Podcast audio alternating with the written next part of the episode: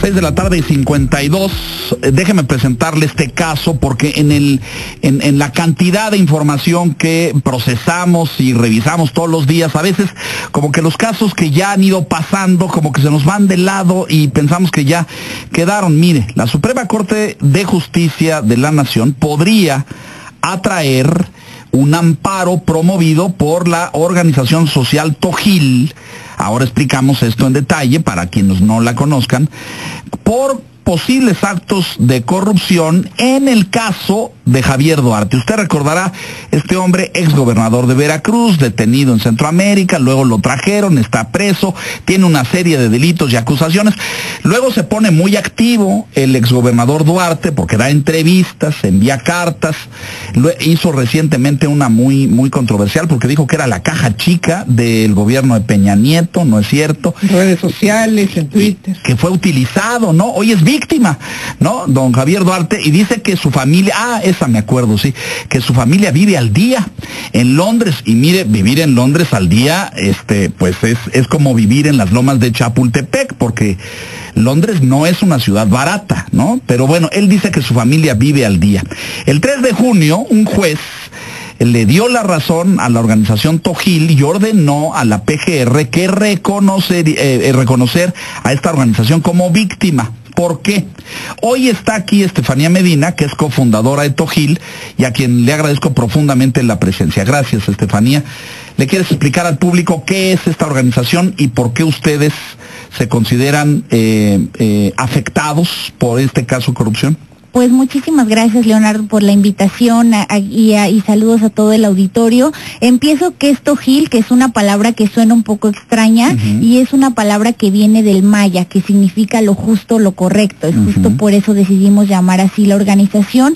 Y lo que somos, somos un grupo de abogadas, todas mujeres, y lo que hacemos es litigio estratégico desde el ámbito penal para combatir la corrupción. Correcto. Y entonces a partir de ello, tenemos otros 18 meses ya formadas, en, en, integrando, formadas integrando y digamos las fundadoras que somos dos, Adriana y tu servidora, venimos desde hace tiempo como funcionarias públicas, sobre todo en investigación de temas de corrupción, del uh -huh, sistema uh -huh. penal acusatorio en la propia Procuraduría. Entonces, un poquito, pues ahí nos conocemos las tramas internas de cómo ocurren los, los dramáticos casos de corrupción que vemos todos los días y pues de ahí que lo hemos trasladado desde una trinchera ciudadana de cómo sí podemos entrarle a que dejen de ocurrir estos Déjame Déjame tratar de aterrizarlo para quien nos escucha. Es decir, ante la inacción de las procuradurías o de la autoridad federal, ¿no? Porque de repente pues no se presentan cargos o las carpetas de investigación son débiles y carecen de evidencia y entonces las acusaciones se van cayendo, corrígeme, ustedes deciden iniciar otro curso de acusación desde la sociedad civil para que la corrupción se castigue. ¿Lo estoy entendiendo bien? Completamente, y justamente dejar de ver eh, resultados que vemos en los informes de fin de año de cuántos casos se sancionaron realmente por temas de corrupción a nivel nacional y las estadísticas siguen siendo las mismas, ¿no? Cero, uno, que fue este caso de Javier Duarte y que en nuestra opinión pues es un gran negocio porque salió muy barato. Te están acusando de muchísimos actos de corrupción en Veracruz y al final acabas Solo con un una detenido. pena negociada de nueve años y 58 mil pesos. Creo que es un gran negocio, ¿no? 58 mil pesos.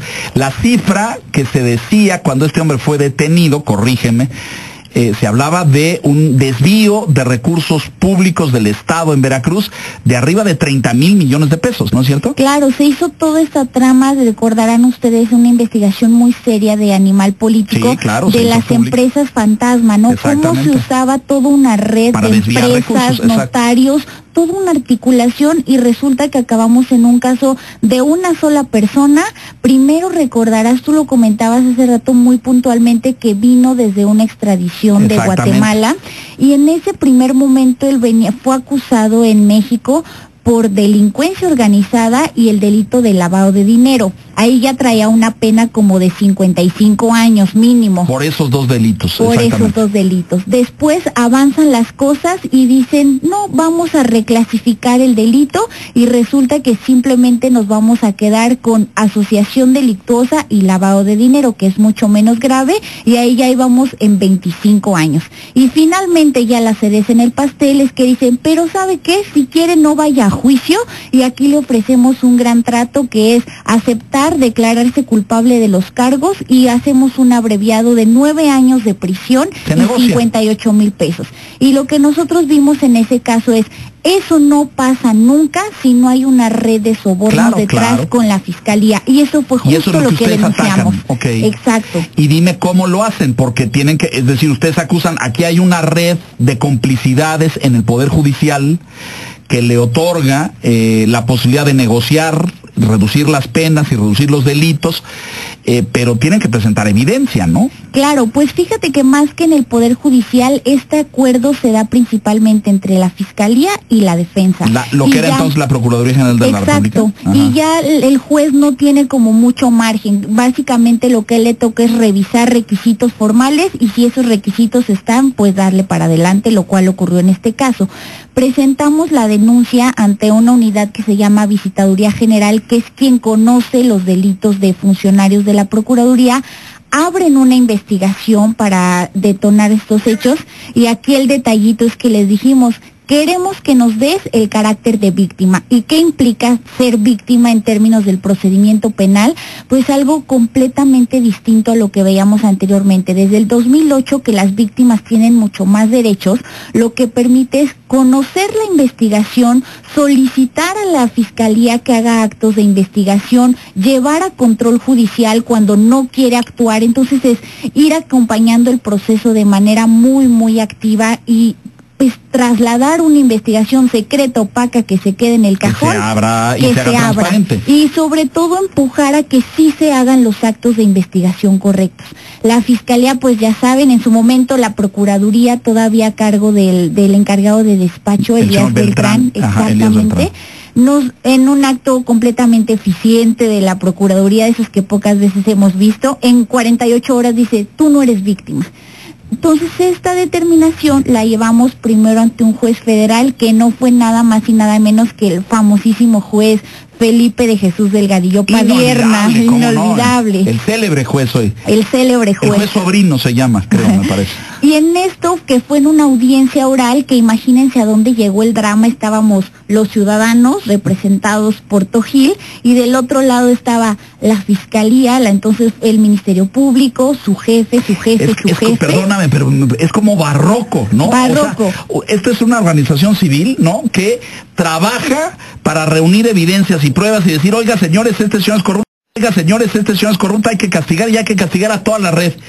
Y tu opositor es la fiscalía, es decir, los que se defienden es la fiscalía. En vez de decir, oigan, gracias por su ayuda, bienvenida a toda la evidencia y las cosas que ustedes tengan, vamos a construir el caso juntos. Aquí no. Aquí no. Aquí se defienden. Bueno, pues imagínate que en el reclusorio creo que no sabía ni cómo acomodarnos porque lo normal es que está la fiscalía y la víctima, que juegan del mismo equipo. Y ustedes y acá, entonces ahora nosotros íbamos de ese lado y acá jugaban la fiscalía con la acusada.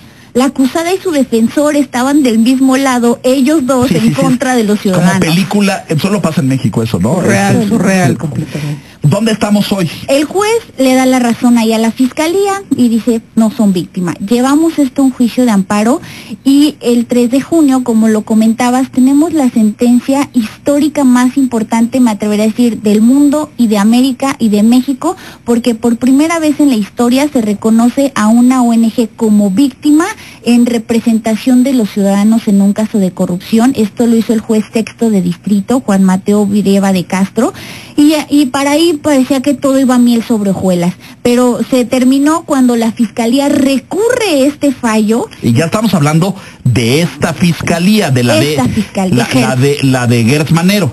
Ya no estamos hablando de la fiscalía de la anterior administración. No, la nueva fiscalía recurre. Todavía más bizarro, ¿no? Más bizarro.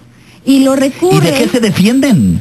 Pues básicamente de decir que no le genera a la organización una afectación, imagínate a dónde llevamos el absurdo física, económica, emocional, decimos, claro que no, porque la corrupción afecta a todos los ciudadanos, reduce el Estado de Derecho en este país y es una afectación que se diluye entre todos los ciudadanos. Pero fíjate, lo que acabas de decir estaría en franca, corríjanme ustedes, en coincidencia con el discurso del presidente, ¿no? Es decir, queremos combatir la corrupción porque daña al país en su conjunto, no porque solamente eh, a la dependencia a la que se le sustrajo el presupuesto, todos nos vemos afectados por eso. Y la fiscalía defiende en contra, litiga en contra de ese argumento. Litiga en contra de ese argumento. Y es, es una cosa muy extraña porque tú lo dijiste hace un momento muy clave. Lo que queremos es ayudar, aportar evidencia, no obstaculizar, no, no retroceder. Entonces, este tema se va al séptimo tribunal colegiado porque lo recurre la fiscalía y aquí es donde tocamos la puerta de la corte. Dijimos, este es un tema de la mayor importancia y trascendencia que nunca se ha discutido en nuestro país, que tiene que llevar al máximo tribunal para que se defina un criterio que pueda impactarnos a todos y justo fue por esto que hicimos la solicitud y hoy en la mañana tuvieron sesión privada los ministros de la primera sala. Y ya tomaron una decisión. Tomaron ya una decisión que aún no conocemos y que mañana será, publicada. No te muevas, eh, quédate ahí en micrófono, Estefanía, porque está en la línea Marco Fernández, investigador de México Evalúa, a quien le hemos pedido su análisis y comentarios sobre este tema. Marcos, muy buenas tardes, ¿cómo estás? Hola, muy buenas tardes, este, Leonardo, Estefanía. Pues sí, solo para, para reafirmar eh, o, reforzar justo lo que está diciendo mi colega Estefanía de, de.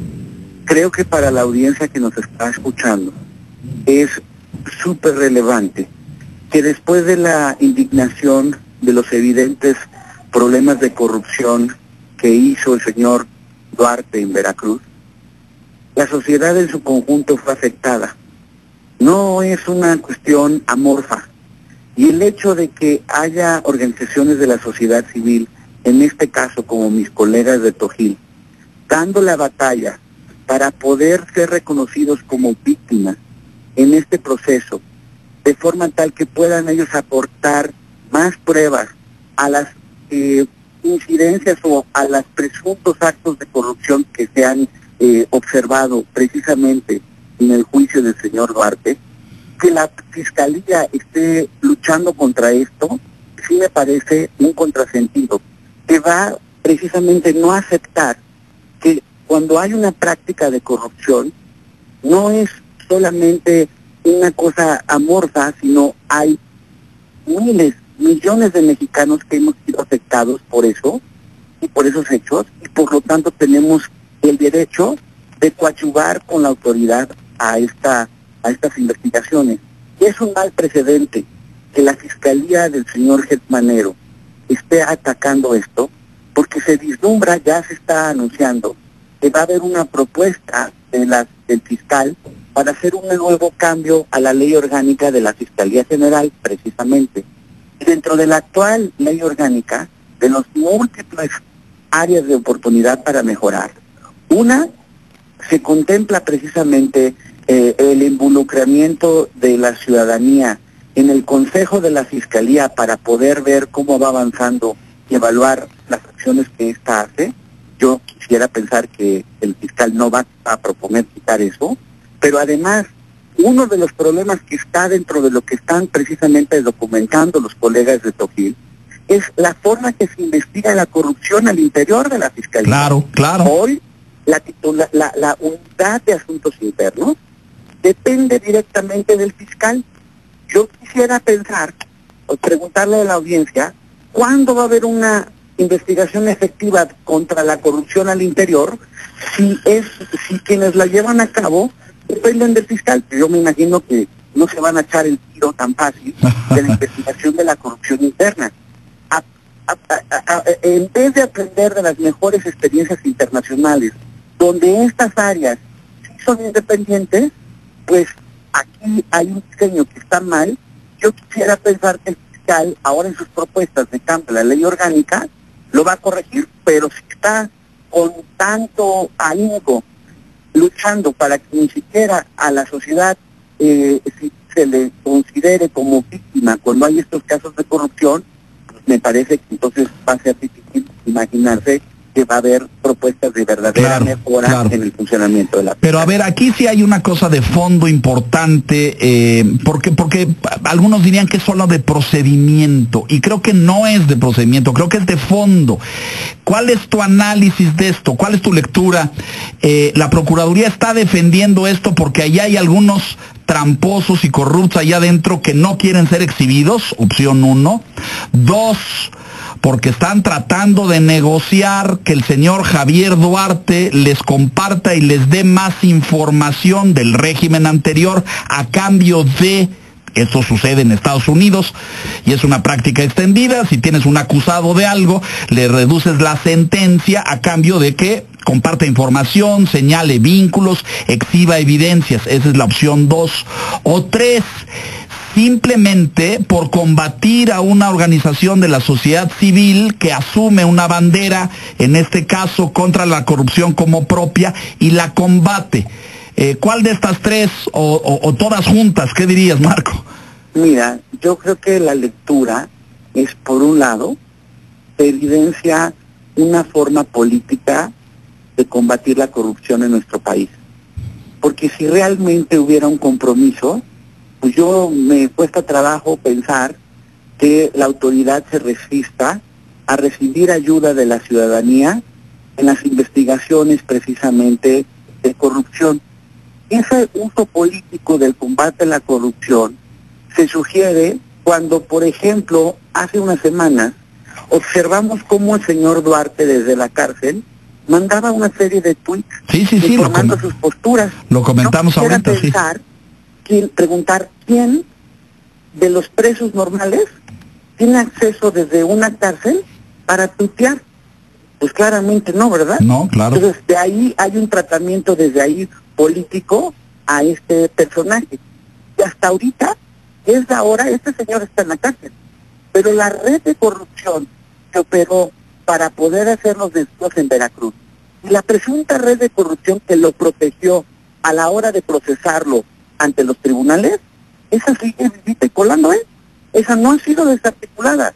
Entonces, a mí sí me preocupa porque entonces lo que refleja es que no hay un compromiso serio del combate a la corrupción por parte de la Fiscalía en esta situación. Tu lectura de esto, Estefanía.